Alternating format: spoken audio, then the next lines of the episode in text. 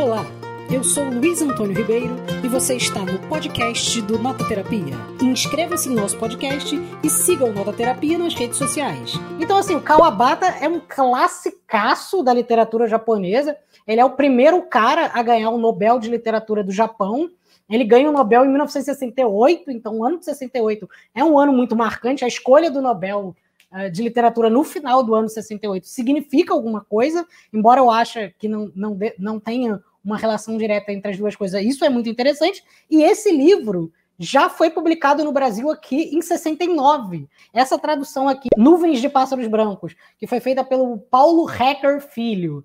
Ela foi feita direto do inglês porque é, era difícil você, em um ano, conseguir uma tradução direto do japonês, mas ela foi publicada há pouco tempo com o nome Miltsurus, é, que é da tradução direta do japonês, né? E aí eu vou contar só a história do livro rapidinho. Basicamente é sobre um jovem chamado Kikuji Mitani. Eu adoro falar os nomes japoneses, é ótimo.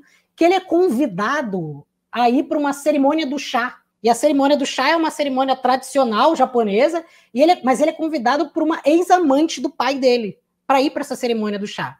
E aí ele chega nessa cerimônia do chá, da ex-amante do pai, tá uma outra ex-amante do pai dele lá, e o pai dele era um sujeito bem danadinho, né?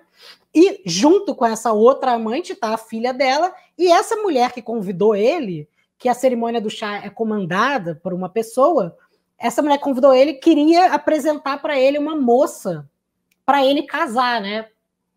E aí, uma moça chamada Yukiko, isso, Yukiko, que está treinando para para ser uma chazeira, digamos assim, para comandar a coisa do chá.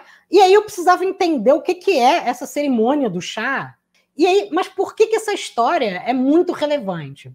Porque quem está servindo esse chá, essa ex-amante, que ela se chama Shikaku Kurimoto, ela é uma espécie de motor do livro. Ela é uma agente do livro que está tentando mexer uma série de peças. E aí dá para retomar o Mishima e dá para retomar o livro da Bianca, porque ela é uma mulher que é descrita. Esse menino jovem, o Kikuji, viu o pai beijando essa mulher quando ele era muito criança. E ela tava com o kimono aberto, o peito dela tava à mostra. E deu para ver que ela tinha uma mancha no peito. O peito dela tem uma mancha preta imensa que tinha pelos em cima do seio.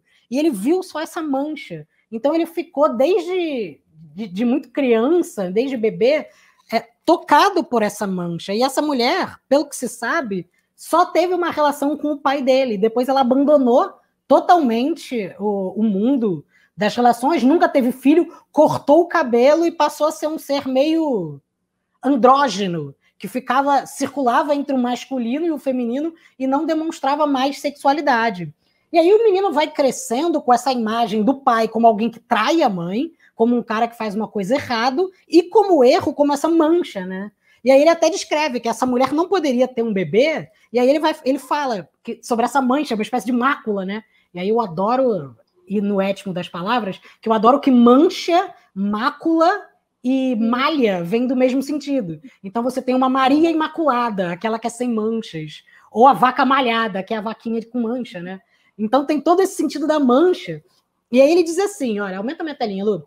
Desde que nasça, o bebê vai para o seio. E quando abrir bem os olhos, será para ver aquelas manchas horríveis no seio da mãe. Sua primeira impressão desse mundo, o sentimento inicial que terá de sua mãe, vai ser a vista desse detestável sinal no seu seio, uma lembrança medonha que não se afastará dele o resto da vida.